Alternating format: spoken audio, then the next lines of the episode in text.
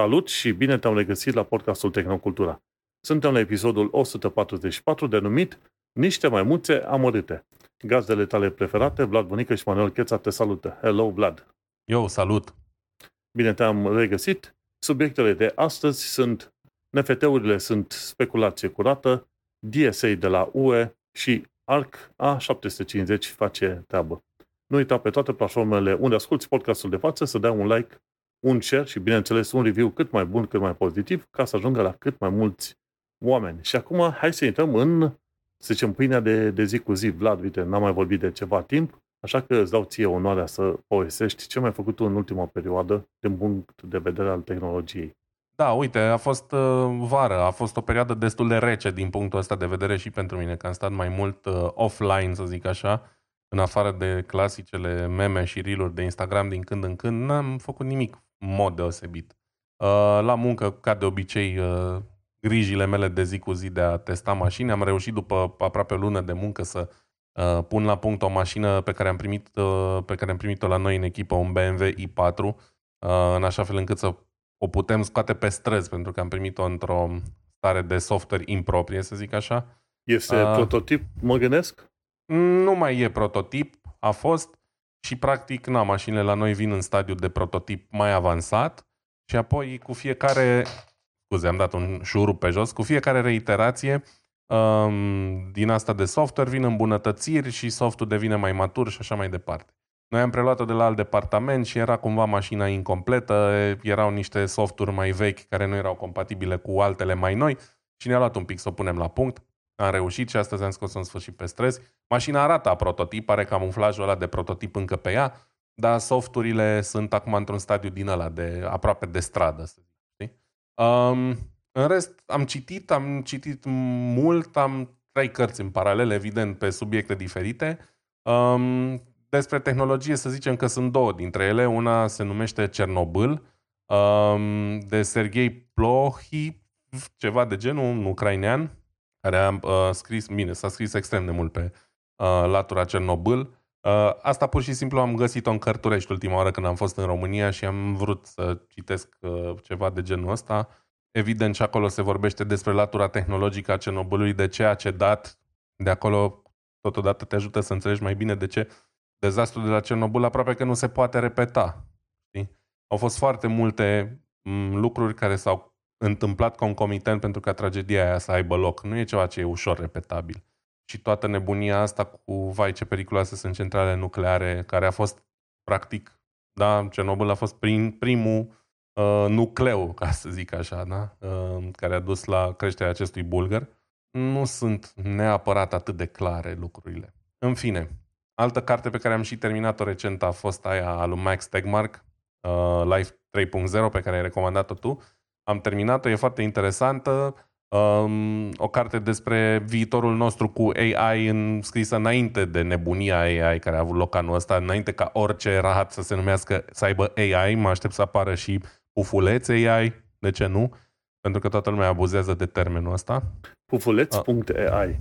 Da. A I. Uh, O carte interesantă despre multiplele modalități în care inteligența artificială ar putea impacta viitorul nostru, atât bune cât și mai puțin bune, evident. Um, și cam asta, cu asta m-am ocupat eu. Uh, evident, m-am ocupat și cu scandalul uh, Linus Tech Tips, um, pe care, na, evident că trebuie să-l dezbat un pic. Știu că tu ai vorbit deja despre asta, dar trebuie să-mi spun și eu părerea, uh, pentru că să zicem că sunt un fan, un fan vechi al canalului și al lui Linus în particular. E un tip care e de seamă cu mine, deci suntem aceeași generație, are cumva, împărtășește păreri similare, chiar și frici similare, și care are, sau cel puțin credeam noi, că are o etică jurnalistică pe latura lui de YouTube Tech foarte bună și care, din păcate, s-a băgat cumva singur cu un picior în groapă, s-a băgat unul din angajații săi, pe care eu, din punctul meu de vedere, l-aș da afară.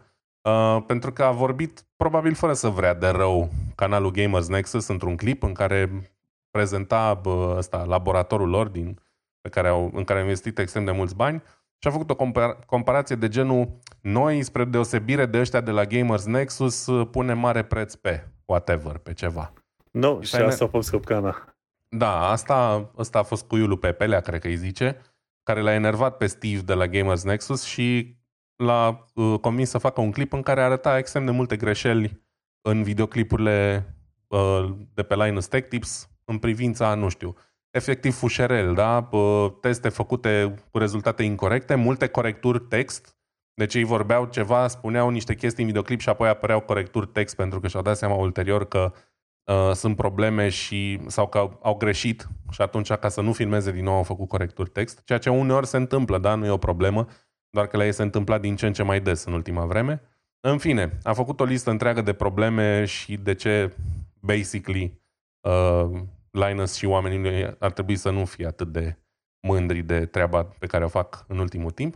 Um, Linus a dat un reply mai în doi peri în care a fost foarte defensiv, a încercat să se scoată și l-a provocat și mai și pe Steve. Da, am văzut aia, încă zic, un clip. Știi, era cam ca certa între blogger undeva în două mii zece două mii unsprezece prin România. Mai se certau da. Bloggerii prin articole, unii cu alții, unii, deci prin articole. Dacă se întâlneau, se dau la o bere, dar prin, după aia prin articole se certau întâi, știi, ceva de genul ăla.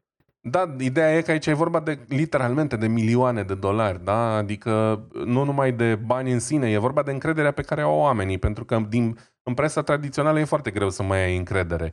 Plus că presa tradițională aproape că ignoră subiectele astea de tehnologie pe care, nu știu, care ne influențează nouă viața și ca noi sunt mulți, da? Milioane de oameni, evident. Și tu când îți asumi un rol din ăsta jurnalistic și spui non-stop că vrei să te iei la trântă cu mari uh, producători de tehnologie și să nu accepți orice vrăjală îți vând ca să-ți dea niște bani pentru reclame și că tu nu uh, accepți să spui ce ți se impune din partea celor care vor să-și facă reclamă cu tine și așa mai departe și efectiv dai impresia unui tip foarte etic sau a unei platforme etice și apoi ești prins așa cu o caua mică cu atâtea probleme în, în workflow. Evident că e o problemă. Deasupra, colac peste pupăză, a apărut și scandalul unei fete care a lucrat acolo, Madison. Um, un scandal de natură, hărțuire sexuală la locul de muncă și așa mai departe. A avut tipa asta o tiradă întreagă de, de tweet-uri um, în care, nu știu, eu plec de la prezumția că ea are dreptate, că altfel nu știu de ce ar fi făcut asta. Doar a găsit momentul propice, să zicem, că altfel probabil ar fi fost ignorată și ar fi zis cineva că caută atenție. Um, și cumva toate lucrurile astea au făcut ca Linus să, să piardă foarte multă popularitate la modul două sute de mii de abonați sau dezabonat uh, cel puțin de la Linus Tech Tips în câteva zile, nici nu m-am uitat la celelalte canale, deci probabil că și de pe celelalte au plecat mulți și la optsprezece milioane două sute de mii poate nu par atât de mulți, dar două sute de mii sunt aia, să zicem, care chiar nu mai vor să audă, știi? Restul dar mai două sute de mii în câteva zile e mult. E mult, da. Restul au mai stat să vadă cum se dezvoltă chestia asta, ca și mine, dar eu, n-am, eu nu cred că el e un tip rău intenționat. Eu cred doar că, într-adevăr, a luat-o un pic pe o cale greșită și a fost nevoie de chestia asta ca să-l aducă pe, pe drumul cel bun, pentru că au luat o pauză de o săptămână de la clipuri, au, a lansat, chiar Linus a vorbit recent într-un clip despre toate schimbările care urmează să le facă, a fost foarte emoțional și a fost pe bune emoțional, n-a fost fals, tocmai pentru că chiar cred că ține la comunitate și la canal și așa mai departe. Și sper să, să văd schimbări în bine, pentru că, într-adevăr, e nevoie de, de canale de genul, dar e nevoie ca ei să fie pe bune și să nu um, braveze cu chestia asta că, vai, Doamne, noi suntem independenți și, de fapt, totul e pe bani până la urmă. Evident că toți vor să facă bani, știi, dar cum e, trebuie să existe un echilibru.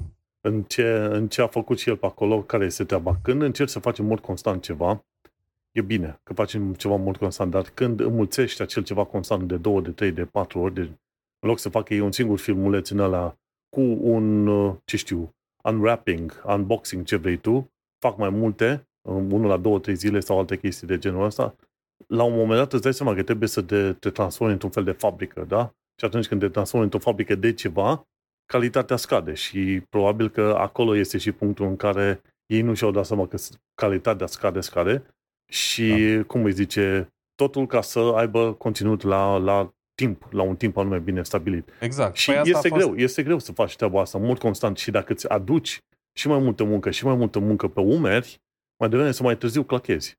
Asta a fost uh, chestia pe care au semnalat-o și angajații, da? Într-un clip fără legătură, cu ceva timp înainte pe care l-am văzut la momentul respectiv și toți angajații au semnalat fix chestia asta. Ne-ar plăcea să luăm lucrurile mai ușor, să avem mai mult timp pentru fiecare clip decât să scoatem atât de multe. Uh, Linus a plecat pe Fenta în ideea în care a zis, bă, noi trebuie să nu ratăm niciun upload și țelul lor era să uploadeze ceva zilnic pe unul dintre canale, când automat asta impacta negativ calitatea, dar nu ăsta ar trebui să fie țelul, că atunci pui mai mare preț pe bani decât pe calitatea luc- zi, produsului pe care îl livrezi și până la urmă ei nu sunt în situația în care să aibă nevoie de bani. Omul e milionar, firma a primit recent, el a spus-o cu gura lui, o ofertă de achiziție de o sută douăzeci și cinci de milioane de dolari, da? Un canal de YouTube, deci YouTube e o treabă serioasă, nu mai vorbim aici de, de mărunțiși, știi? Și atunci trebuie să, trebuie să respect standardele. Vreau doar să spun că scandalul ăsta a fost interesant din punctul meu de vedere. Mă bucur că a existat pentru că cred că asta va face L T T să scoată produse mai bune, videouri mai bune. Um, și probabil că era nevoie de, de o resetare.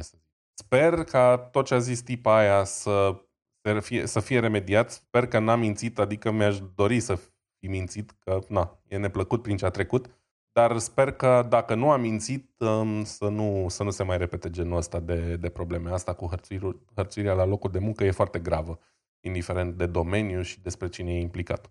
Cam atât, da, deci eu n-am făcut mare lucru, dar pasiv am fost cumva la curent cu multe lucruri din lumea tehnologiei.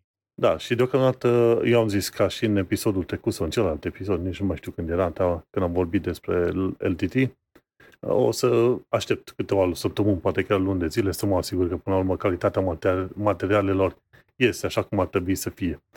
Așa că nou, o perioadă nu o să promovez de pe acolo, urmăresc, cum am zis, canalele, să văd ce mai zic și ce mai fac pe acolo, și sper că până la urmă, într-adevăr, merg pe ideea ce, ce, pe ceea ce ne-ar interesa.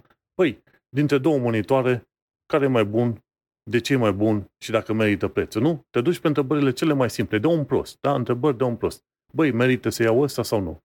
Asta e, asta e toată chestia, de aia mă și uit la toate alea. Merită aia sau nu merită aia? Și dăm niște detalii cât de cât uh, precise, nu neapărat precise, dar cât de cât bune și bine gândite, dacă e, știi? Eu că n-am, n-am niciun fel de test rig aici să testez, pot să dau doar subiectiv. Băi, îmi place că monitorul ăsta curent are, are panou I P S, culoarea foarte bună, îmi place versus uh, panourile T N. Și gata, atât, atât, atât pot, atât mă duc, știi? Te întinzi cât îți permite platforma. Uh, vreau să te întreb despre maps punct me, de exemplu. Da, care era treaba cu el? Urma să menționez.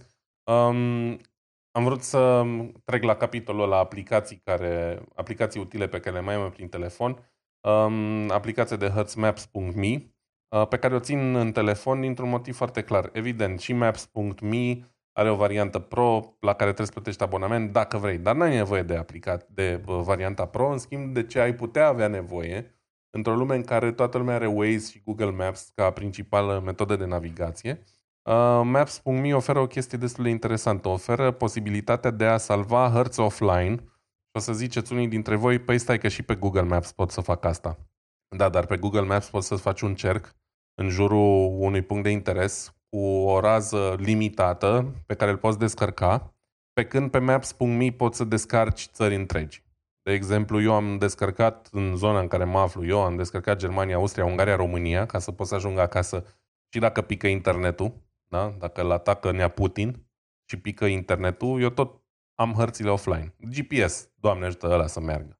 Uh, și evident, poți să-ți descarci țări și să îl ai ca backup. Și să știi că chiar am avut nevoie de el, am avut uh, o situație din asta neplăcută în care nu mi-a mers pur și simplu roaming-ul deloc, deși era totul activ, am avut un, nu știu, un punct din ăsta negru, vreo câteva zeci de kilometri în care pur și simplu n-am prins nicio conexiune. Google Maps a luat o razna, evident nu puteam să activez nicio altă din asta. Ai zice că aș fi avut și harta G P S a mașinii, dar ideea e veche, știi? E veche din două mii, nu știu, whatever, șaptesprezece optsprezece și pe anumite porțiuni nu mai sunt precise, nu mai sunt bune indicațiile. Ar fi să o folosesc. S-au modificat străzi, intersecții, bla bla. Și maps punct me, care se actualizează automat și nu e reclamă, da? Chiar nu e reclamă, care se actualizează automat din când în când, e o soluție foarte bună. Am intrat, aveam țara salvată, am băgat adresa, aproximativ repede am putut și naviga, pentru că toate aplicațiile astea mai nou, primul lucru pe care îl încearcă este să se conecteze la internet, chiar dacă tu ai descărcat lucrurile respective. E, e oribilă chestia asta și o remarc și la YouTube Music, de exemplu, unde am o librărie bă, de muzică Domnul descărcată dată, da. Și cu toate astea, dacă nu sunt conectat la internet, durează incredibil de mult până am acces la ea. Pentru că, whatever, sunt atât de fomiști de date, da, încât primul lucru pe care îl fac aplicațiile astea e să încerci să se conecteze la internet, deși tu ai deja o librărie descărcată. În fine, Maps.me ca soluție alternativă arată foarte bine harta, numerele sunt acolo, gen dacă cauți adresă cu număr, cu tot, cel puțin ce am căutat eu până acum, n-am avut niciun fel de problemă și e o soluție bună de navigație offline atunci când din vari motive nu dispui de conexiune la internet. Chiar acum mă uitam și eu în telefon și chiar aveam uh, Maps.me, într-adevăr. Only while using the app, uh, la la la, don't allow. Și îmi zice, da, start for free, ce vrei tu pe acolo, da. Uite, aveam și eu asta, chiar mai, chiar mai de mult uh, chestia asta, știi? Maps.me. Și designul este chiar foarte bun, ușor de folosit, intuitivă și descărcasă la un moment dat, mi se pare, toată zona Londrei. Londra oricum este enormă. De la un cap la altul, e ca de la Brașov până la Făgăraș, știi? Și ăla e diametrul Londrei, ca să zic așa. Și chiar foarte, foarte mișto de, de folosit. Te cam păcălești așa să, să te duci, cum îi zice, să te duci pe parte, varianta Pro, zice Unlimited Map Downloads. Păi oricum fac Map Downloads, ce vrei pe acolo? Și am pe United Kingdom și chiar acum am uitat la hartă. De exemplu, pentru U K are un update acum de o sută cincizeci de mega. Nu sunt foarte mari update-urile astea și te ajută. Vorbim de o, țară, de o țară întreagă, nu de orice. Da, nu sunt mari pentru că nu descarcă date, imagine, cum descarcă Google Maps dacă folosești satelit, de exemplu, știi? Descarcă doar datele astea super basic, vectoriale, whatever, care nu ocupă mult spațiu. Dacă mă uit și eu la ce am descărcat aici, Germania cred că e una din cele mai mari. Germania are șase sute șaptezeci și doi de mega, dar Germania are și milioane de drumuri, deci cred că are cea mai densă rețea de drumuri din Europa de departe și nu mă refer doar la autostrăzi, mă refer la toate categoriile de drum și atunci automat sunt, sunt mai mari. Germania e cea mai mare din tot ce am eu în, în telefon. Și e fain că are tot felul Maps.me, e ce-i mișto, e care și tot felul de teme din alea grafice. Una dintre ele e Nilfgaard, știi, din jocurile video. Dar nu, e chiar foarte faină și la nevoie, dacă nu o să meargă internetul pe Google Maps, mi-am luat Maps.me, să l-am și eu deoparte, ca să mă văd asigurat, știi, că nu, nu mă împotrivesc. Adică, știi cum este, noi suntem învățați și obișnuiți cu internetul, dar la un moment dat ai nevoie de un backup, știi? Da, și mai ales că... Mă... Cum să zic, sunt aici printre străini și într-un oraș mare și mă mai duc prin locuri noi destul de des și atunci cam ești dependent. Dacă stăm să ne gândim, toată existența asta a lui Waze și a lui Google Maps ne-a deschis niște noi orizonturi. Adică, ok, acum douăzeci de ani sau douăzeci și cinci de ani să zicem că aveai mașină și că ți-ai fi permis să te duci. Nu te-ai fi dus așa unu, doi oriunde, că ar fi trebuit să stai să cauți pe hartă cum ajungi acolo, cum, pe, pe unde iei stânga, pe unde... Acum cu G P S-ul e banal, da? Ți-ai pus destinația, te-ai sui pe bicicletă, în troleu, pe jos, cu mașina, ce vrei tu și te duce la destinație. Dar e bine să avem un backup offline sau cel puțin pentru mine care navighez foarte mult, da? Că umblu mult încoace și încolo. E important să am o soluție offline, mai ales că, ți-am spus, am mai avut belele din astea să-mi pice rețeaua când mi-era lumea mai dragă și nu mai știam cum să ajung unde trebuie să ajung. Plus că și noi aici, vorbesc în genere, cred că pe amândoi, nouă ne place să avem redundancy, backup-uri la backup-uri, cum ar veni, știi? Nu da. Numai la, la hărți. De exemplu și la cărți. Unul dintre motivele pentru care am, îmi cumpăr cărți fizice e faptul că atunci când iei e-book-uri, e-book-urile alea nu ți aparțin ție, tu primești un fel de licență de a închiria acea carte cât ai contul deschis la Amazon. Dacă Amazon cumva bănuiește că tu ai acțiuni fraudulente pe contul tău, îți închide contul și pierzi și toate cărțile. Pe când o carte fizică, una că n-ai nevoie de curent electric decât, nu, doar dacă e noapte și n-ai alte șanse, dar alta e că ai acces la cartea aia și poți să dai foarte ușor împrumut altcuiva să o primești înapoi și alte chestii. Și poți să-i, poți să-i îndoi colțul ca să ai bookmarks pe acolo. Dar îți trebuie, îți trebuie la tot ceea ce faci, îți trebuie să ai și variantele de backup. Da? Și plus că de curând am, am văzut la o rudă ce s-a întâmplat, au, are un, o singură adresă de e-mail și cumva n-am mai folosit adresa aia de e-mail de mult timp până că era mai în vârstă, știi? Și nefolosind-o, Google la un moment dat a considerat că e cam vremea să blochezi accesul la adresa aia de mail. Și când, când ai încercat să faci recuperare, vrea să facă recuperare la nu știu ce număr de telefon. Dacă acel număr de telefon l-ai pierdut pentru că ai schimbat, deci gândește-te, e vorba de ani, da? Ai schimbat numărul, ce te faci? Nu mai ai intri pe aceeași adresă de e-mail pe acolo. Și inclusiv la varianta de adrese de e-mail trebuie să ai uh, un backup la backup la backup. Știi? Să ai măcar două, trei adrese de e-mail. Știi? Ajungi într-o lume ridicolă. E fain să fii în lumea asta digitală și de internet. Dar acum ai nevoie și de un fel de backup la backup. Da, nevoia te învață. Până la urmă, cum să zic, nu sunt data hoarder neapărat, dar nevoia te învață. Am avut episoade neplăcute când, cum ai spus și tu, și eu am pierdut adrese de mail. Am pierdut o adresă de mail pe care am folosit-o super mult timp la modul cel mai stupid. N-aveam two-factor authentication pe ea și la un moment dat a fost introdus obligatoriu two-factor authentication pe platforma respectivă, dar eu n-am folosit multă vreme adresa aia și după aia când am vrut să accesez, îmi cerea un two-factor authentication pe care eu nu l-aveam setat. Probabil s-a setat ceva automat, Dumnezeu știe. Am pierdut-o, n-am mai putut să recuperez niciodată și am încercat în fel și chip, am încercat să hackuiesc literalmente, da, prin metode de astea de social engineering. N-am reușit. Pur și simplu n-am reușit. Se întâmplă. E bine să ai tot timpul o soluție de backup la lucrurile pe care le faci des sau de care ai nevoie des măcar, știi? Nu trebuie să ai, nu știu, zece chei de rezervă la casă, dar nu e bine nici să ai o singură cheie până la urmă. Și cu cât folosești ceva mai des, cu atât e mai bine să, să fii mai sigur. Uite, și eu am, n-am neapărat o redundanță pe cărți, dar îmi place să cumpăr și cărți fizice, îmi place să cumpăr și cărți digitale, nu mai zic la capitolul muzică, da? Că eu am colecția mea mică de, de discuri, îmi place să am posibilitatea să ascult muzică offline. Dacă netul pică overall, uită-te și tu, nici, nu sunt sigur că reușesc să ascult nici măcar muzica descărcată în telefon. Dar vinilurile ori să poți să le ascult tot timpul. Și dacă nu o să am curent la o adică. Știi? Da, vezi? Asta înseamnă să fii om tehnic, tehnocultural. Da? Știi tot felul de variante pe, prin care poți să îndeplinești acel scop. Hai să trecem la mine, ce am mai făcut eu în ultima perioadă. În ultima săptămână am jucat jocul Fort Solis. Fort Solis e un joc făcut în Unreal five, grafică genială, dar este un fel de, ce știu, un fel de film interactiv. Ok, te plimbi tu în trei D, foarte bine pe acolo, grafica este super tare, are și ray tracing mișto, toate detaliile sunt foarte bine gândite și, efectiv, ce se întâmplă, ești pe Marte și trebuie să te duci, tu ești un mecanic, un inginer, trebuie să te duci de la o anumită stație la altă stație și la stația a doua, numită Fort Solis, descoperi că o serie de oameni au fost omorâți, care mai de care, într-un mod mai ciudățel. Și pe măsură ce te plimbi prin stația respectivă să descoperi ce s-a întâmplat, citești detalii, vezi filmulețe, etc, et cetera. Nu dau, nu fac, nu fac spoilere. Și, dar este destul de scurt. Este ca un fel de film thriller de acțiune la care tu participi așa, nu este chiar gaming-gaming, cum te aștepți, cu împușcături, cu ceva, are foarte puține elemente de acțiune, ci mai mult de plimbat de colo-colo și mici puzzle-uri pe aici, pe acolo, știi? Mi-a plăcut, dar pe de altă parte mi s-a părut foarte scurt. Într-adevăr, actoria super mișto, dialogurile super faine, ce vrei tu, dar a fost cât vreo treizeci de lire și când am văzut și filmele de prezentare și tot, am zis, băi, e genial ăsta, vreau să-l joc.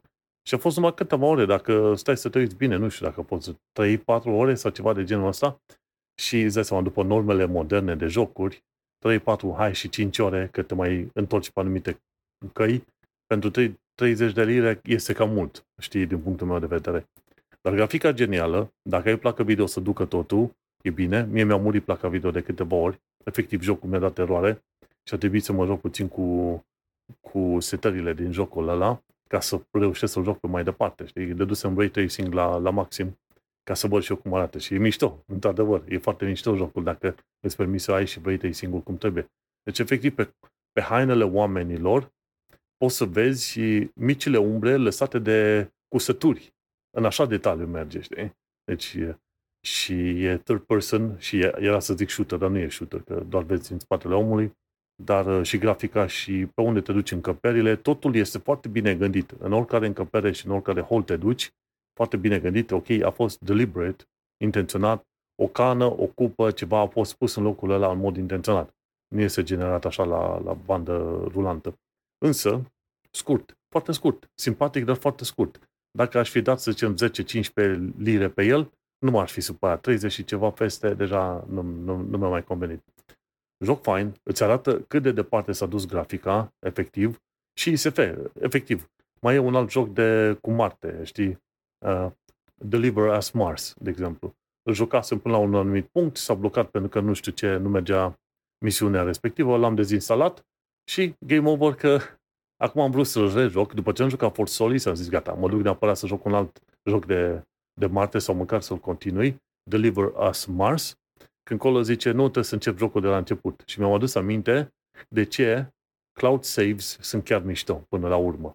Și chiar vreau să vorbesc și la Fort Solis a fost mișto, la Fort Solis ca au cloud saves, pentru că la un moment, la un moment dat mă plictisisem, am dezinstalat jocul pe la jumătate și l-am reinstalat și cu cloud saves deja m-am dus înapoi la punctul la care jucasem ultima oară.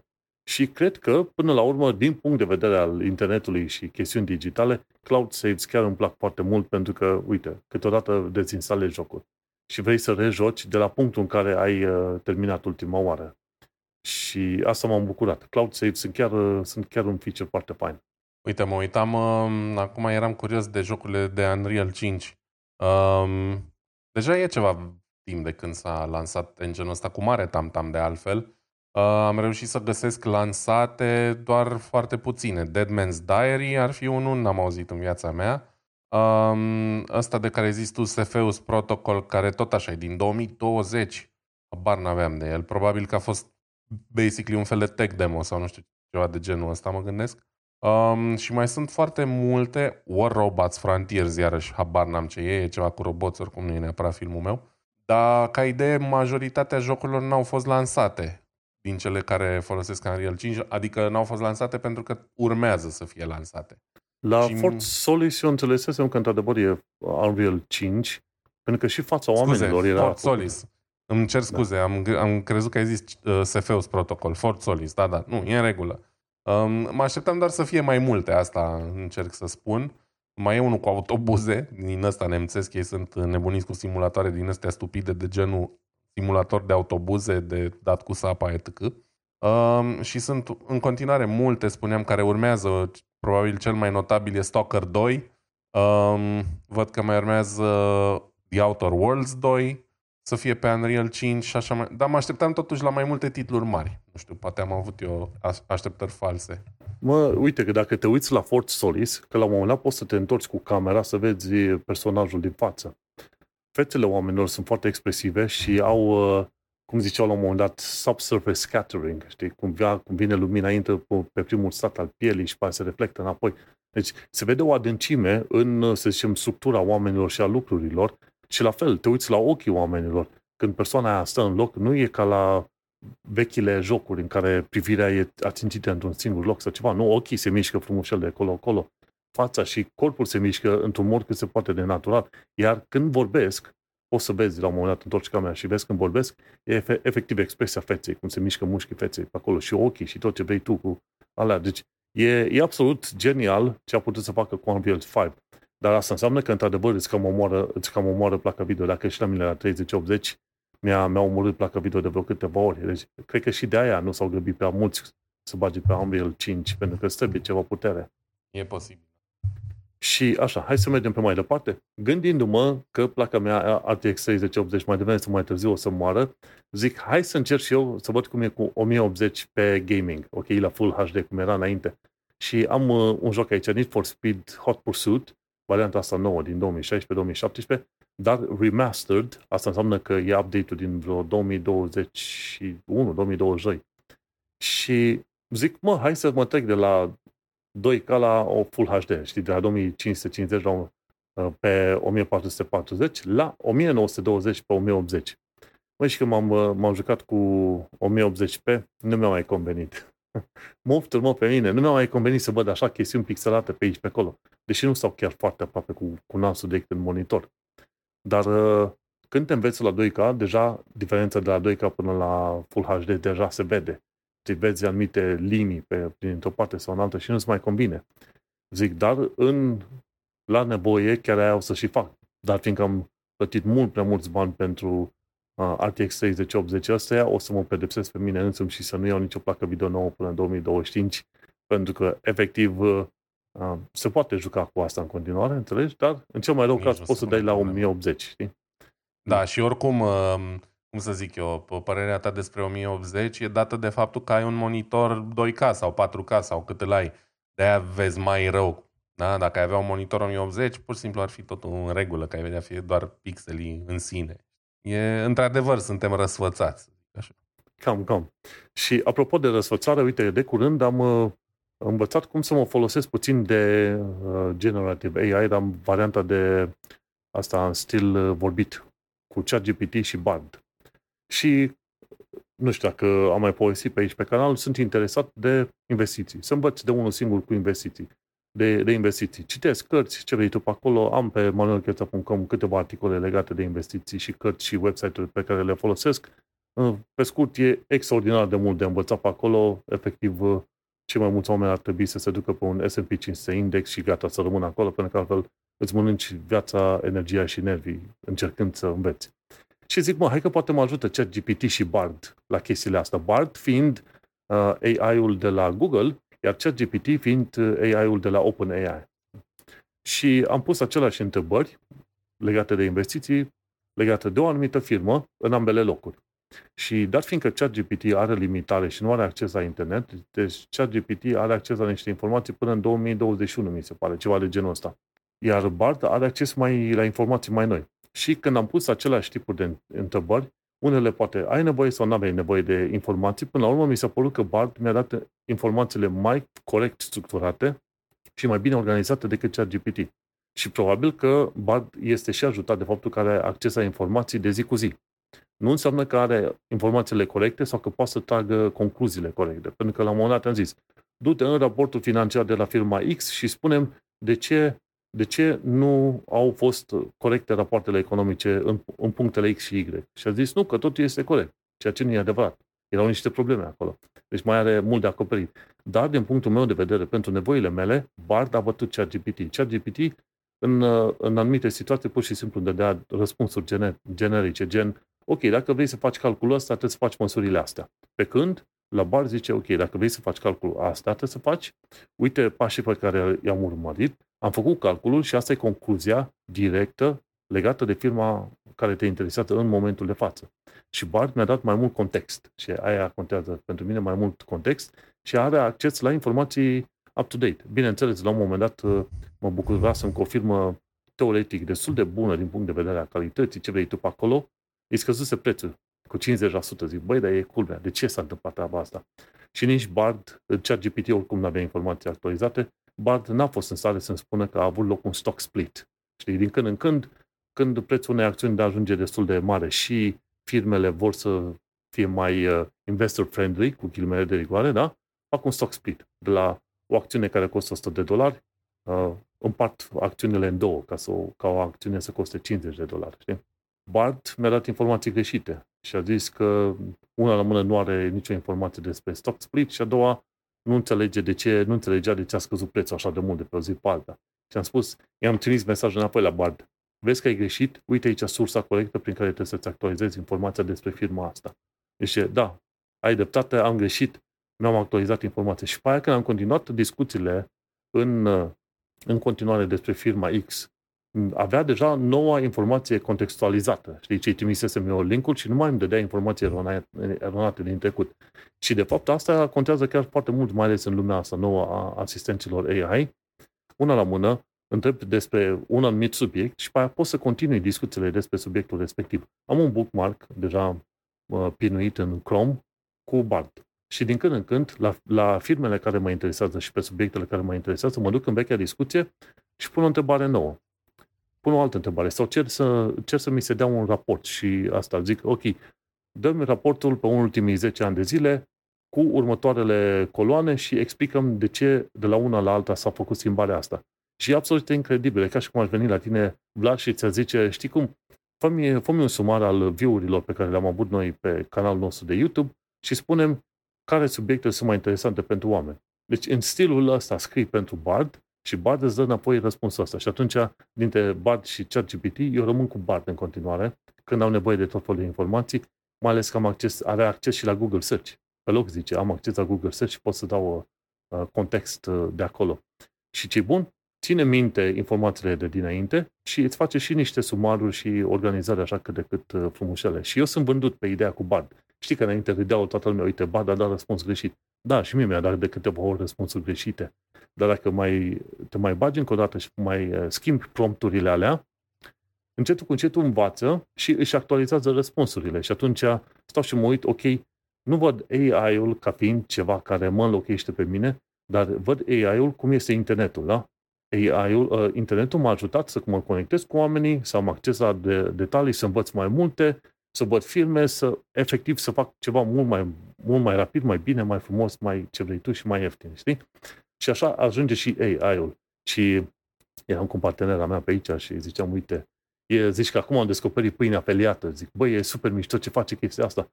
Pun niște întrebări și le pot confirma după aia dacă concluziile sunt corecte, pentru că pun întrebări la lucruri pe care deja le știu. Știi? Și pun întrebări, uite, și îmi dă răspunsul corect. În loc să stau eu, cine știe, ore întregi să fac niște calcule și verificări, Bard se duce și îmi face analiza aia pentru mine. Și e, e super tare. Și se ajunge din nou la, la tot felul de discuții care, au, care există acum prin câmpul muncii, băi, că A I-ul te va înlocui complet. Nu, nu e adevărat. Ceea ce va înlocui A I-ul este omul simplu care nu vrea să lucreze cu A I. Da? Pentru că la fel cum, cum a venit computerul, da? Computerul ca tehnologie, firmele care n-au mai folosit computere au rămas în urmă. Firmele care n-au folosit internetul au rămas în urmă și acum A I-ul, firmele care nu-l folosesc. Deci, și mai devreme, mai târziu, trebuie să înveți să folosești un A I ca un tool oarecare. Și eu, ca, și ca developer, și ca om simplu, și ca investitor individual, o să am un avantaj pentru că am un, mă folosesc și învăț să mă folosesc de un asistent A I față de omul care nu are asistent A I. Și de-aia zic Bard versus ChatGPT unu la zero, să, bineînțeles, ChatGPT are versiunea patru sau trei virgulă cinci sau patru, dacă stau să mă gândesc bine, nu știu, trebuie să vedem de trei, undeva era, că îți dădea voie să faci upgrade. Da, ChatGPT G P T patru, dar pentru ăla trebuie să plătești. G P T trei punct cinci e activ acum, dar pentru patru, care teoretic e cel mai tare, trebuie să plătești și vreo douăzeci de dolari pe lună. Ori deocamdată ceea ce poate face Bard pentru mine e mai mult decât suficient, sincer. Nu știu dacă ai ajuns să-l, să-l testez, dar uh, chiar, uh, chiar o să-l bag aici. Pun link în articolul nostru, în caz că vrei și tu să-l probezi la un moment dat Bardul, să vezi cum este. Bardul, auzi, Bard. Da, eu nu prea am găsit utilitatea pentru mine personală a acestor asistenți. Câteodată stau și mă gândesc, bă, la ce l-aș putea folosi.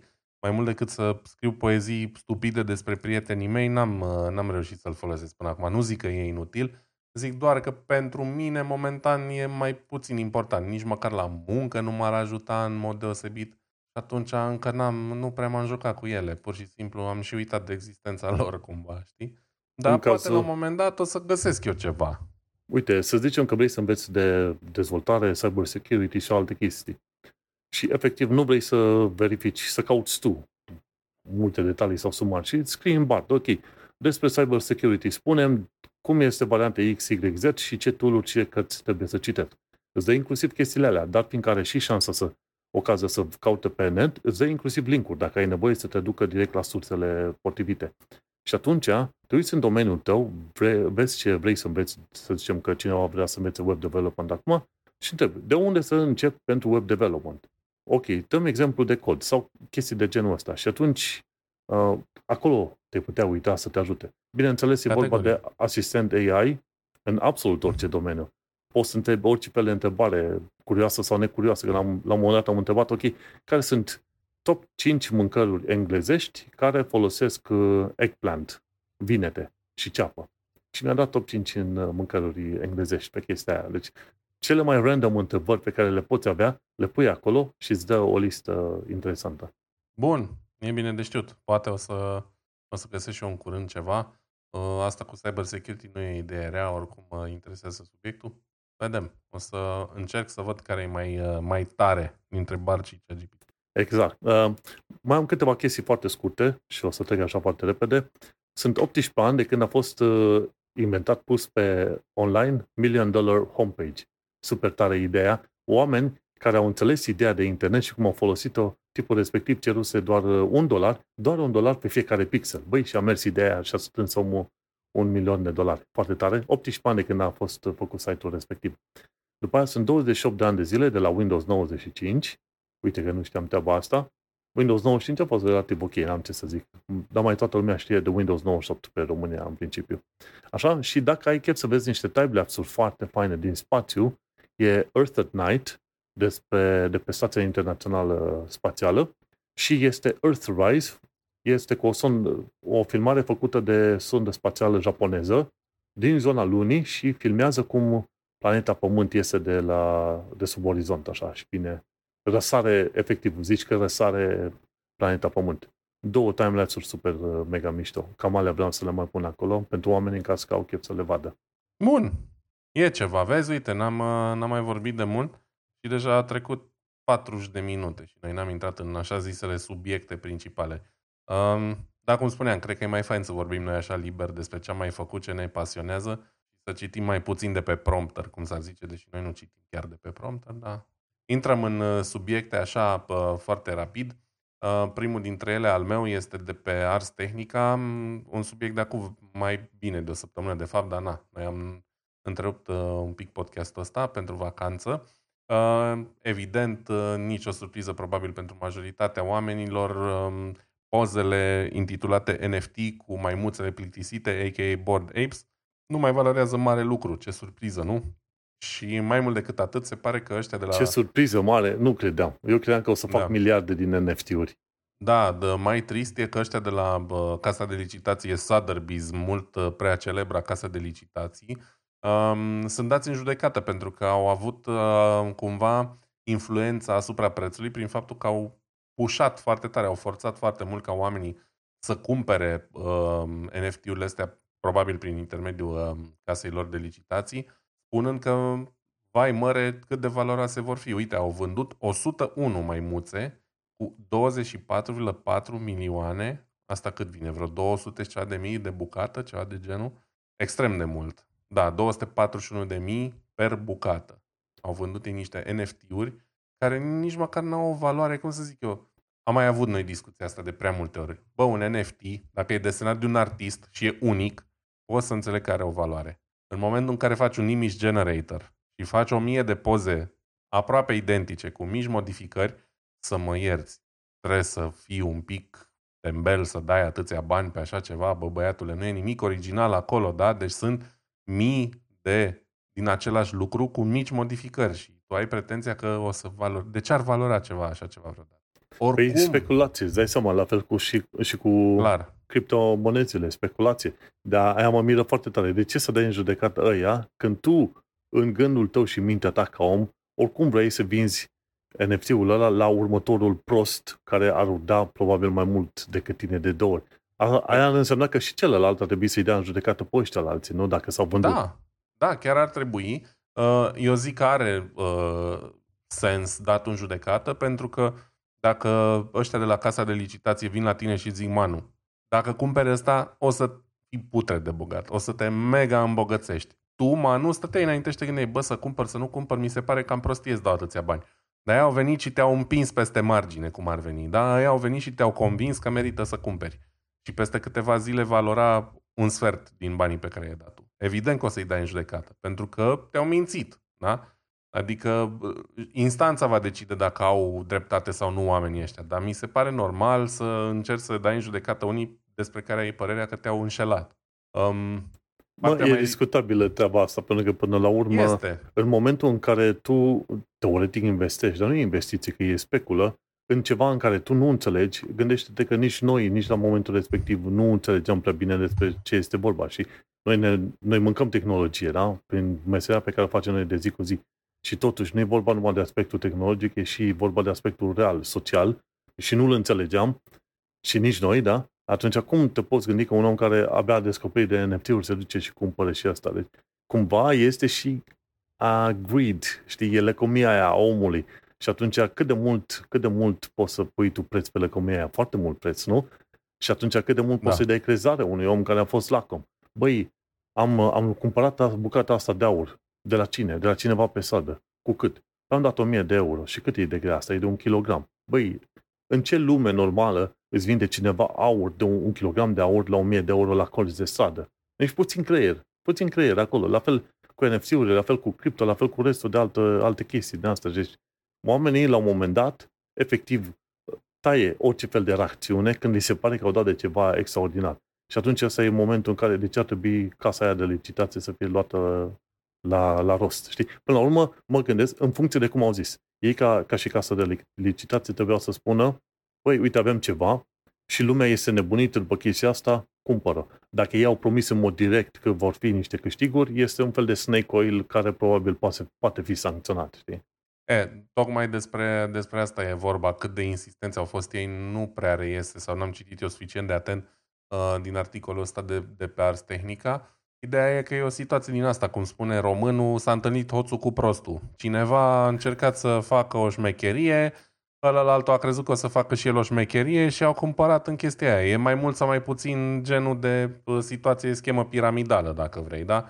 Cam ce se întâmplă și acolo. Visul îmbogățirii rapide. Evident că n-avea cum să valoreze. Și noi am fost sceptici atunci, eu încă sunt sceptic. Ți-am spus, pentru mine singurul mod în care N F T-urile, între ghilimele, cu artă fac sens, este dacă vorbim de o lucrare unicat, de un artist consacrat, nu de un image generator, da? N-are cum.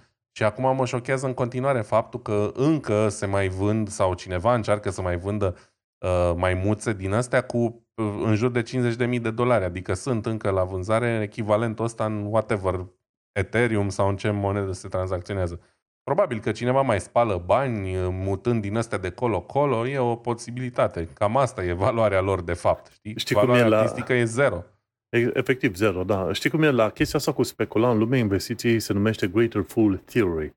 Adică, da, eu știu că eu sunt prostul la care am dat prea mult pe ceva, dar speranța mea este că o să dau de un alt prost căruia pot să-i vând puțin mai scump chestia asta. Absolut, da. Și atunci se numește Greater Fool Theory. Și în momentul în care modul în care faci tu așa zisele investiții e pe ideea că iau acum și vând la un altul mai prost care, la care va plăti mai mult, atunci nici nu, nu te poți aștepta la rezultate pozitive prea mult timp. Știi că până la urmă urciorul nu merge de prea des la apă, până să, fără să, să se spargă. Știi, urciorul sparg, cum ar veni. Nici nu mai știu proverbele românești. Dar, vezi, mai devreme sau mai târziu trebuia să se gândească oameni, trebuiau să se gândească oamenii, ok, care este motivul real pentru care faci o chestie și îți dai seama, lăcomia, în loc să faci ceva de drag și că într-adevăr crezi în acel ceva, când te duci și vine acest, această dorință de a face tone de bani, e acolo se strică lucrurile, știi? Și nu, nu-i plâng prea mult pe oamenii care dau prea mulți bani pe cripto, pe N F T, pe orice, a, pe de nu, alte clar chestii. Nu. Clar nu, și în România au fost extrem de multe proiecte din astea N F T care miroseau a țeapă de la o poștă. Problema e că cu unele dintre ele s-au asociat niște personalități în anumite cazuri mai mult respectabile, în altele mai puțin respectabile. Chiar trebuie să fii fraier să pui botul la unele dintre ele. La unele să zicem că genul, un proiect de genul Bored Apes, care a fost foarte internațional și foarte mediatizat, mai poți să pici. La altele care sunt atât de obscure și de prost făcute și de prost gândite, e, e nu știu. Mi se pare da, mă, dar uite-te da, cum a fost și oamenii... cu... Știi cum e? Cum a fost și cu cripto, cu F T X în special. F T X, tipii ăștia care făceau, care erau crypto exchange, dar care și la rândul lor aveau propriul lor crypto. Deci acolo era deja un mare semnal de alarmă.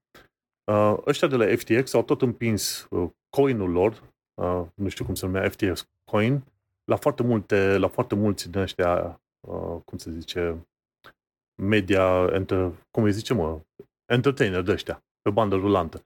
Aproape toți au acceptat să primească o tonă de bani ca să promoveze un, o șarlatanie ordinară. Ghiși cine a, a făcut due diligence, cine a făcut niște verificări inițiale.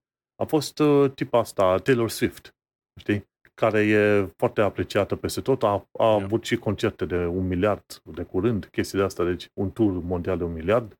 Și se vede, ok, are, are spirit de business și a fost și foarte deșteaptă când a zis, știi, știi ce? Ok, ce face F T X-ul ăsta? Respectă anumite reguli de protecția consumatorilor, etică. Deci au pus câteva întrebări.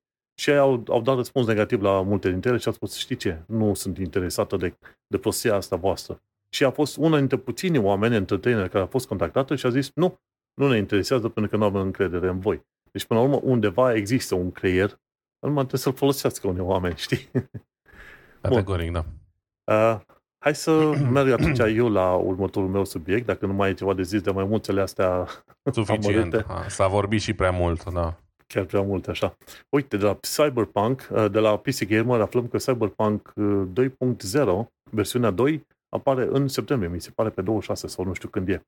Este și un expansion pack, un expansion mission, cumva, numit Phantom Liberty.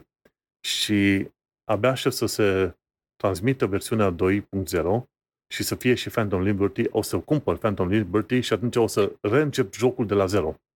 Pentru că ce se întâmplă în Cyberpunk versiunea doi, au introdus vreo câteva chestii. Un, un skill tree, l-au, l-au, au modificat skill tree-ul, ceea ce este ok. Au adăugat niște chestiuni din asta de vizuale, îmbunătățire, inclusiv ray tracing. Au introdus ceea ce ar fi trebuit să aibă din ziua zero. Să te poți, să poți împușca dușmanii prin apă, prin apă, doamne, prin, prin mașină, știi, direct. Deci era culmea, într-un joc ca Cyberpunk, în viitor, să nu poți să te împuși cu dușmanii când te urmăreai cu mașinile de acolo-acolo. Era chiar culmea. Și ce au introdus mai nou în Cyberpunk, în versiunea asta două, este faptul și că anumite mașini pot să aibă uh, gun turrets, turete de, de arme atașate, și că poți hăcui alte mașini în timp ce mergi tu, în stil Watch Dogs. Deci în Watch Dogs, când a apărut jocul acum, ce știu, cincizeci de ani de zile, puteai hăcui mașini și telefoanele oamenilor, iar în Cyberpunk, unde totul se întâmplă pe, în lumea hăcuitului, nu puteai face treaba asta, știi? Era nițel ridicolă figura, știi? Și n-au vrut să fure. N-au vrut, n-au vrut să pună, știi, dar... Și acum au pus. Și acum poți să hăcuiești mașinile. Finally, în sfârșit. Deci Cyberpunk începe să devină ceva mai cyber, știi? A fost ceva punk, dar nu, nu suficient de cyber, știi? În toată afacerea aia. Sună bine, poate odată cu versiunea asta mă conving și pe mine să-l cumpăr, că până acum nu l-am jucat deloc, deloc, deloc. Foarte, ai, tu se, se vede că tu ești mai rezistent în fața presiunilor game-urilor. Da, da, chiar sunt foarte rezistent, n-am și nicio problemă. Eu nu, eu sunt uh, sucker pentru jocuri de genul ăsta și când îl văd, l-am jucat, n-am avut așa probleme mari, dar uh, cred că ți-am povestit, câteva chestii mi-au plăcut la el, dar nu extraordinare și nu m-a dat peste cap cel mai tare posibil și imposibil, știi? L-am jucat, l-am terminat, nu, nu zic nu. Dar cu noul skill tree, cu noul mod în care și poliția interacționează, deci poliția te urmărește acum, înainte poliția se teleporta lângă tine, când făceai rele, așa, poliția te urmărește cu mașini, fac baricade și alte chestii, deci începe să devină un fel de G T A în lumea cyberpunk, care, care e chiar foarte fain. Și cu Phantom Liberty, ce îmi place foarte mult e că l-au și pe Idris Elba acolo, ca actor. Știi? Și V era tipul ăsta altul din Matrix, câteodată e totuit numele. Așa? Keanu Reeves. Keanu Reeves, da. Și acum este și Idris Elba. Mă, mă, începe să prindă, prindă formă, știi? Jocul ăsta și este chiar foarte interesant. O să-l iau, o să-l joc și abia aștept acolo. Și atunci, de-aia vreau să zic, Cyberpunk, pe la final de lună, oamenii o să poată să cumpere și expansion pack-ul și cu versiunea doi și se pare că o să fie chiar ok de jucat. De fapt, au rezolvat tot felul de probleme de-a lungul timpului și e chiar ok de jucat. Ce e și mai interesant și destul de important e că pentru cine nu-și permite să dea o mie și de euro pe o placă video de genul uh, GeForce treizeci optzeci, poate să savureze Cyberpunk și pe plăcile video de la Intel, în speță pe ARC A șapte sute șaptezeci, care poate fi obținut pentru în jur de două sute de euro, două sute de euro în Europa, um, destul de bine. Um, am vorbit acum destul de multă vreme despre plăcile video de la Intel, denumite ARC, seria A, whatever, șapte sute cincizeci, șapte sute șaptezeci fiind cea mai puternică dintre ele, dar din păcate nu erau suficient de puternice. Ei bine, se pare că cei de la Intel, mă rog, s-a speculat mult, că vezi, Doamne, or să renunțe, că n-or să mai facă, că n-or să... E, nu s-au lăsat oamenii deloc și au lucrat foarte puternic la capitolul driver în ultimele luni de zile. Au făcut foarte multe update-uri și, uite, cu ultimele, cu cele mai noi update-uri, chiar au reușit să facă placa asta Intel Arc A șapte sute șaptezeci extrem de competitivă, mai ales pentru prețul pe care îl, îl cere. Dacă acum, nu știu, două, trei luni erau probleme de performanță extrem de mari, diferențe de performanță foarte, foarte mari între um, plăcile Intel și ce oferea concurența, în ziua de azi s-a îngustat distanța aia foarte mult și o să te las pe tine, Manu, să vorbești despre clipul de la Hardware Unboxed pe tema asta. Da, uite, chiar mă uitam, deci dacă șapte sute șaptezeci e bun, uite-te că șapte sute cincizeci este și ăsta bun și e, e varianta mai, mai light, ca să zicem așa. și șapte sute cincizeci, care mă uitam la Cyberpunk, da? A, ARC A șapte sute cincizeci, nu șapte sute șaptezeci, care e versiunea aia mai premium. Deci la o mie optzeci p, Intel ARC A șapte sute cincizeci face undeva între șaizeci și patru și șaptezeci și cinci de frame-uri, știi? unu la sută lows e șaizeci și patru și average-ul e șaptezeci și cinci, șaptezeci și șase de frame-uri. Ceea ce nu e rău pentru o mie optzeci p. Pentru doi K, o mie patru sute patruzeci p, e între patruzeci și șase și cincizeci și doi de, de, de frame-uri. Bineînțeles, nu, exprimarea corectă nu este între patruzeci și șase și cincizeci și doi, dar unu la sută low îți spune că în cel mai rău caz vei ajunge la patruzeci și șase, iar average-ul e la cincizeci și doi. Iar cincizeci și doi de frame-uri, să știi că e playable. Nu foarte, foarte okay. Mai ales că sunt multe scene care trebuie să te împuși cu așa și atunci unde apar împușcături și uh, explozii în anumite scene, este destul de greu să, să îți dai seama ce se întâmplă, pentru că la cincizeci și doi de, de frame-uri e cam puțin și poți să ratezi câteva frame-uri, două trei frame-uri, până când dușmanul la un moment dat și-a schimbat poziția, ce știu, șaptezeci de pixel mai la dreapta și te-a împușcat, știi? Deci câte, la, la scenele de, de intensitate foarte mare contează să ai mai aproape de, ce știu, nouăzeci la sută de frame-uri. Acolo chiar contează. Și, cum îi zice, la, uite, vezi, Cyberpunk, poți să joci Cyberpunk, Cyberpunk cu ARC șapte sute cincizeci și ca preț, nu știu acum dacă stau să mă uit foarte bine, la, la preț era chiar cu o sută de dolari mai ieftin decât ălălaltul, cum îi zice, uh, R X șapte mii șase sute, Radeon R X șapte mii șase sute. Și au zis, măi, recomandăm, în materie de preț, noi recomandăm până la urmă ARC A șapte sute cincizeci. Acum un an de zile, nimeni n-ar fi recomandat niciun, nicio placă video de la ARC. Au spus, mă, mai au de lucrat. Și acum îți dai seama, dacă majoritatea lucrurilor care au fost lucrate, au fost la nivel de driver, de fapt, ce au fost ale? Au fost optimizări special făcute pentru anumite jocuri. Îți dai seama cât de mult înseamnă performanța fizică versus varianta de software în driverele respective, inclusiv în placele care le avem de la A M D și Nvidia. Știi că noi zicem, băi, uite ce puternică e placa asta. Da, da. Cine e în stare până la urmă să cuantifice în mod real cât de multă valoare aduc acele drivere, nu? Și a driverele alea, de care știm noi că e driver, de fapt conțin foarte multe optimizări pentru jocuri. N-am văzut o chestie cuantificată strict. Zice, băi, asta șaptezeci la sută e partea hardware, treizeci la sută e optimizare pe partea de software, acolo, știi? Eu oricum nu m-aș fi așteptat că în tot timpul scurs, dintre momentul lansării și acum, vor reuși să mulgă atât de multă performanță din ele doar prin optimizări de drivere. Am zis, gata, asta e prima generație, e un, e un rateu, trebuie să-și asume și să meargă mai departe sau să închidă taraba. E clar că oamenii nu vor să închidă taraba și e clar că hardware-ul are potențial foarte mare și că toată problema era din software, din drivere și uite că reușesc încet, încet să-i prindă din urmă. În momentul în care o să ajungă la, la o variantă optimă, probabil că vor, se vor lupta de la egal la egal. Chestia e alta. Mult mai interesant e că pe nișa asta de preț căzut, că din păcate preț căzut înseamnă acum zona două sute și de euro, um, nu prea au concurent. Cea mai ieftină alternativă de la Uh, Nvidia patru mii șaizeci ăsta cu care e comparat aici e cu treizeci la sută mai scump, ceea ce e destul de mult. Nici A M D nu oferă uh, nimic în, în gama asta de preț și au un avantaj mare, mare. Uh, am bătut de foarte multe ori monedă pe chestia asta. Bă, oamenii sunt un pic razna, adică sunt o grămadă de potențial clienți acolo uh, pe piață care nu-și permit să arunce așa cu banii pe, pe componente. Și pentru care o placă video de trei sute de euro, mai ales dacă performanțele sunt destul de slabe, nu e o soluție și atunci poate oamenii ori să renunțe, poate să zică, bă, decât să dau cinci sute de euro pe o placă video, păi mai bine îmi cumpăr un Xbox întreg sau un PlayStation întreg și au toată dreptatea din lume și eu aș face la fel, înțelegi? Și atunci, cumva, intrând pe, pe segmentul ăsta mai low cost cu produse competitive, adică totuși dacă poți să joci la o mie optzeci p un Cyberpunk cu peste șaizeci de cadre pe secundă la uh, setări înalte de calitate, este absolut arhisuficient pentru foarte multă lume. Și cu, cu segmentul ăsta al pieței, dacă Intel știe să-și marketeze produsul adecvat, ar putea să câștige foarte mulți clienți. Chiar acum mă uitam pe NewEgg, de exemplu, ca să-mi dau seama, ok, cât costă un R T X patruzeci șaizeci și alte chestii. De exemplu, Radeon șase mii șapte sute cu care concurează acum uh, ARC A șapte sute cincizeci Concurează în sensul că nu, nu-l bate, dar se apropie, se apropie puțin tel de ala. Deci Radeon R X șapte mii șase sute e undeva pe la două sute șaptezeci de dolari pe NewEgg. Când se importă în Europa, gândește-te că probabil vreo douăzeci la sută trebuie să mai pui extra taxe de import. Știi, cam așa trebuie să calculezi.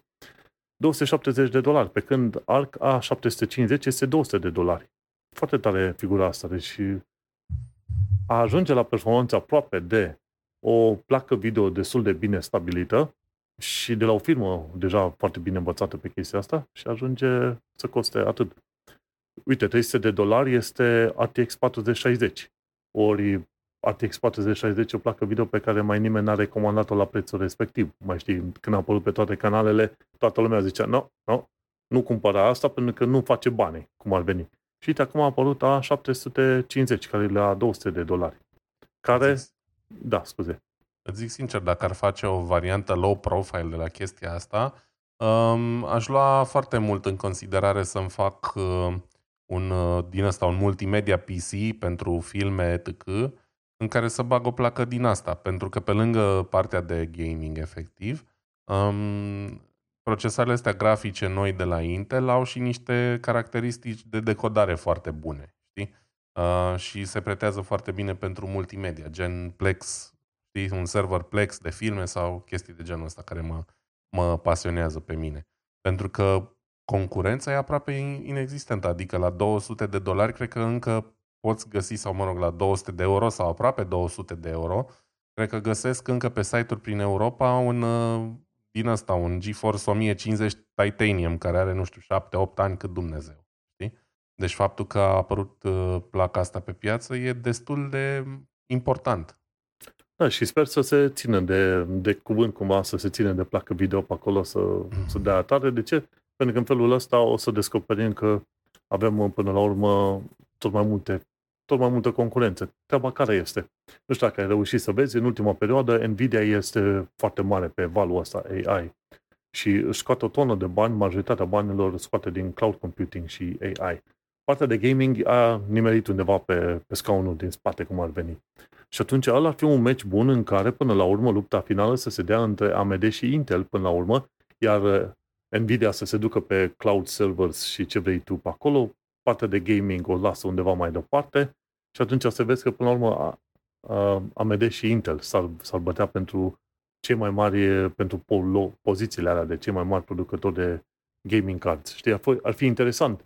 Mai ales că, știi că Nvidia când a apărut prima oară, a apărut ca de nicăieri, au mers strict pe grafică, pe plăci video și acum s-au extins foarte bine pe alte direcții și pe aia ar fi interesant să vezi că, până la urmă, chiar și iese din lumea plăcilor video, știi? Dar, nu. Un lucru ce trebuie menționat aici, totuși, este faptul că ARC A șapte sute cincizeci nu, nu face ray tracing bine. Nu face deloc ray tracing. Când te uiți la testele cu ray tracing, e game over. Bine. Pentru mine, ray tracing, ți-am spus, e doar o găselniță care nu e deloc prioritară. Înțeleg că e un pic mai drăguț. Am, am și eu placa asta video două mii șaptezeci ăsta care poate ray tracing. Într-adevăr, nu prea am jucat cele mai relevante jocuri, poate.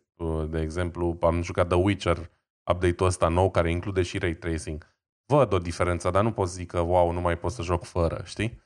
Um, iarăși, trebuie să ne gândim că există public și pentru uh, non-ray tracing acolo. Exact. Bun, hai să mergem pe mai departe și să discutăm despre noul articol de la The Register legat de WordPress. Și anume e vorba de faptul că, că WordPress oferă domeniu și hosting pentru o perioadă de o sută de ani, pentru treizeci și opt de mii de dolari. Am făcut un calcul foarte simplu. Chiar dacă ai vrea să ții hosting pe o sută de ani la nu știu ce dac de firmă, domeniul pe an ar fi vreo șapte dolari, iar hostingul să zicem că mai e douăzeci de dolari. Hai să zicem că ajungi pe la vreo treizeci de dolari pe tot anul. Pe un hosting micuț nu trebuie prea mult. Totuși, treizeci de dolari pe un an s-ar traduce în cât? trei mii de dolari pe o sută de ani. Nu foarte mult. Hai să zicem că ai da o sută de dolari pe an și totuși n-ajungi la suma aia enormă propusă de către WordPress pe acolo. Dar nu știu care e părerea ta. Părerea mea este că eu n-aș da atâția bani, chiar dacă serviciul ăla chiar ar exista peste o sută de ani de zile pe acolo. Cumperi păi domeniu pentru o sută de ani, dar și hosting, nu știu, treizeci și opt de mii de dolari mi se pare chiar prea mult. Nu știu despre ce domeniu e vorba, în primul rând, pentru că știm că contează, adică domeniu, un domeniu cu un nume lung și fără sens e mult mai ieftin decât un domeniu scurt și sau un cuvânt sau, înțelegi? Scrie, n-am apucat să citesc, scrie despre ce domeniu e vorba mai exact sau se referă la hosting și vii tu cu domeniul tău? Se referă la faptul că tu cu domeniul tău până la urmă, știi? Vii tu cu domeniul, A, ori nu. alegi din domeniile care există deja pe acolo, înțelegi? Deci, normal că tu n-ai putea lua domeniul uh, g punct co. L-ai luat de Google. Da, da. Te-ar costa milioane. Doar că idee, așa e. Păi cred că dacă îmi fac hosting la cineva în România, erau niște hosteri destul de buni și încă sunt, nu mai știu cum se numesc acum, cred că e mai puțin de treizeci și opt de dolari pe an sau pe acolo. Deci dacă iei pe o sută de ani nu e niciun avantaj, doar le bagi lor treizeci și opt de mii în buzunar și te aștepți ca peste o sută de ani, cum ai zis și tu, să mai fie acolo. Dar la cum stau lucrurile știm și noi că șansele sunt mici, da? Adică au fost destule companii care au vândut softuri, l-au vândut cu titlul de-l cumpere acum și e veșnic al tău și peste doi ani s-au sucit și au zis de mâine trebuie să plătești abonament, chiar dacă tu l-ai cumpărat. O chestie de genul ăsta se poate întâmpla oricând, evident. Eu nu sunt fan nici măcar să-mi fac abonament pe doi ani, deși aici, în Germania, ești cam obligat, că nu prea găsești altă. Nici măcar asta nu vreau să fac. Cu atât mai puțin să mă, cum să zic, să mă commit, nu vine cuvântul în română, la ceva o sută de ani, da? Să-mi fac un abonament de o sută de ani. Da, să te dedici acolo, nu, nu. Așa. Da, e simpatic. Chiar dacă oamenii n-ar cumpăra sau poate ar cumpăra cineva doar de repentă și au WordPress a câștigat reclame, da? Și acum m-am făcut să, curios să mă duc și eu pe pagina lor să văd unde e planul ăla de treizeci și opt de mii și nu găsesc, știi? Probabil e doar pentru Enterprise. WordPress are o chestie pentru Enterprise și la Enterprise de obicei te aștepți să plătești o groază de bani. Deci aia e total de așteptat, toată faza aia. Da. Dar altfel, pentru utilizatorii obișnuiți, nu. Și articolul ăsta de aici, de la Register, nu spune, da? L-am pus aici mai mult, mai mult ca de distracție. Și ca să ne aducem și noi aminte de faptul că pe internet, deși pe de-o parte anumite lucruri pe internet vor trăi forever, pe de altă parte nu vor exista forever. Nu știu cum să zic, e, e, o, e un paradox de asta foarte interesant, știi? Inclusiv, ce știu, site-ul ăsta, tehnocultura punct com, unde avem noi show notes-ul, a trecut prin mai multe iterații, da? A fost tehnocultura punct wordpress punct com, după a fost tehnocultura punct ro și acum a ajuns tehnocultura punct com. La fiecare trecere din asta, chiar ghiși ce s-a întâmplat. Am pierdut nu știu câte pagini, că n-am făcut întotdeauna update-urile sau backup-urile potrivite și am pierdut niște pagini pe aici, pe acolo, când m-am mutat, am pierdut comentarii, am pierdut chestii. Se pierd. Știi, pe de o parte rămân, pe de altă parte se pierd, știi? E un paradox. Noi abia am sărbătorit treizeci de ani de World Wide Web, să credem că de acum și peste încă o sută de ani va mai fi relevant uh, un hosting de WordPress e mare lucru. La cum s-a dezvoltat internetul în ultimii treizeci de ani. Știi? Peste încă da. o sută, cine știe unde vom fi. Dar da, e drăguț ca anecdotă, poate chiar e pentru mediul business, cum ai zis și tu, o mare reducere și atunci poate pentru cineva merită, dar e doar un, iarăși, o găselniță și nimic mai mult. Nu, felicitări lor că am vorbit despre ei, nu? Cam asta este treaba. Hai să vorbim și despre următorul tău subiect. Următorul meu subiect și ultimul cumva e unul destul de important, dar care nu e neapărat în opinia publică atât de mult pe cât ar trebui, dintr-un simplu motiv. Opinia publică nu prea este educată în ale internetului și rețelelor sociale, știm cu toții. Oamenii cred tot ce văd acolo, sunt foarte ușor de manipulat prin intermediul lor, indiferent că vorbim de Facebook, TikTok, mai nou, Twitter sau alte rețele. Și um, cei pe care i-am lăudat noi destul de mult și sper să ne dea în continuare motive de laudă, și anume Uniunea Europeană, au, um, cred că au intrat deja în, figu- în vigoare pachetul ăsta nou de legi care se numește Digital Service Act sau Services Act, D S A pe scurt, um, care este... Un, un pachet de legi propus de Comisia Europeană prin Uni- a Uniunii Europene, deja mă bâlbâi, um, care ar trebui să facă mult mai transparent um, modul în care marile rețele sociale și marile corporații din domeniul internetului um, folosesc datele noastre și ar trebui să facă mult mai simplu să, pentru noi să îi împiedicăm să folosească în moduri uh, ilicite datele noastre. Așa. Evident, vorbim de reguli, legi, texte complicate și așa mai departe. Pe scurt, ce ar trebui să însemne asta pentru noi e că dacă eu vreau ca Instagram sau TikTok să nu mi ofere rețele per, uh, reclame personalizate când intru pe ele, să fie foarte simplu să dezactivez chestia. ar trebui să fie iarăși foarte ușor și vizibil pentru autorități, dar și pentru noi, să vedem ce fel de date folosesc, în ce scop, cât de multe colectează și așa mai departe. Noi nu avem nicio idee, de fapt. Ei ne dau așa în linii mari, dar noi nu avem, de fapt, nicio idee despre ce date colectează ei. Și atunci Uniunea Europeană e destul de cu capsa pusă pe, pe genul ăsta de procedee, care, na, evident, sunt anticonsumator, în primul și în primul rând, și au, au implementat setul ăsta de legi. Discuția din acest articol e că nu se știe în ce măsură companiile vizate sunt pregătite să, um, să se conformeze cu această legislație. Da? Pentru că înseamnă pentru ei niște schimbări mari, niște schimbări care înseamnă niște pierderi teoretice și probabil și practice de venit, da? Pentru că ei, la rândul lor, folosesc datele alea ca să ne vândă nouă temirce, respectiv ne vând datele mai departe. Și se presupune în articolul ăsta, și pe bună dreptate, că poate unii dintre ei vor fi tentați pur și simplu să plătească amenzile și să continue mai departe business as usual, ca și până acum. Știi că de-aia să și stabilesc amenzi în funcție de uh, vânzările globale, da, pe care le are firmă. E, ideea e că, din ce am citit aici, ar fi șase la sută din turnover. Turnover cred că e profit, nu? Nu știu dacă e venit sau profit? Uh, nu, turnover este venitul. Deci ce reușește să vândă. Ok, no. șase la sută ar fi amenzile, oricum asta înseamnă enorm de mult și asta e un lucru bun, că înseamnă bani pentru noi, pentru Uniunea Europeană. Pe de altă parte, poate însemna că poate nu sunt destul de aspre legile astea, dacă ăștia vor fi um, în continuare, dacă vor merge la fel ca și până acum. Știi? Trebuie să stăm să ne gândim. E doar un cash grab al Uniunii Europene, adică este tot ăsta de legi dezvoltat fix cu scopul ca ăștia să plătească amenziile, să-și vadă mai departe de treabă și Uniunea Europeană să facă bani, sau chiar cu scopul de a ne proteja pe noi și de a-i convinge să schimbe uh, modurile în care acumulează datele, folosesc și așa mai departe. E o discuție interesantă asta, dar evident nu sunt uh, avocat, jurist, n-am niciun fel de studii în genul ăsta, pot să, sunt doar un foarte bun părerist și uh, sunt de părere că la rădăcină intențiile sunt bune, dar aplicarea s-ar putea să fie defectuoasă. Vorbim iarăși de o lege internațională, vorbim de niște megacorporații și așa mai departe și cineva la un moment dat va trebui să facă niște concesii acolo. Știi? Eu sper doar să nu fie Uniunea cea care face concesii, pentru că mie îmi place ce uh, fac ei la capitolul protecția consumatorului. Deci mi se pare că fac niște chestii pe care niciun stat individual din Uniunea Europeană nu e în stare să le facă sau n-ar fi altfel în stare să le facă. Începând cu Germania, care este praf, e o nulitate la capitolul protecția consumatorului și mi-asum ce spun. Dar, da, să sperăm că lucrurile astea vor, vor fi de bun augur pentru noi, în primul rând, și chiar vor aduce niște modificări în comportamentul de acumulare de date al acestor companii. Și eu sper la fel. Gândește-te că acum legea asta e orientată numai pe nouăsprezece companii cele mai mari, nu, nu chiar pe oricine, oriunde și oricum. Și dacă până în alta, marea majoritatea oamenilor uh, vor fi cumva feriți. Și îți dați seama, firmele astea cele mai mari își permit cumva să-și angajeze echipe și să lucreze la tehnica necesară ca să scoată asta la capăt.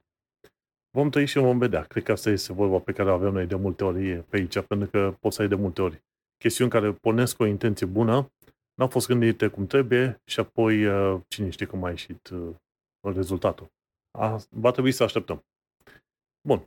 Hai să mergem la două, trei știri pe scurt pe care le mai avem acum și după aia probabil că putem să ne zicem la revedere.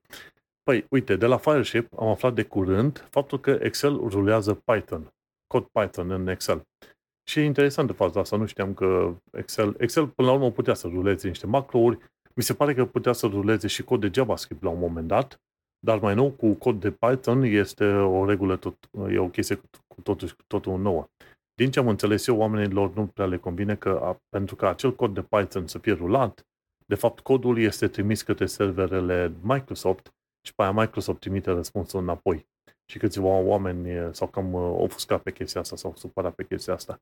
Dar, ce să zic, Excel oricum este un tool foarte puternic și l-am folosit în urmă cu an bun, de undeva două mii paisprezece două mii cincisprezece, când vreau să am tabele chiar foarte faine pentru inventar la magazinul online la care eram partener, când mă interesa să fac niște pivot tables pentru analize din alea de S E O, tot fel de prostii din alea, știi?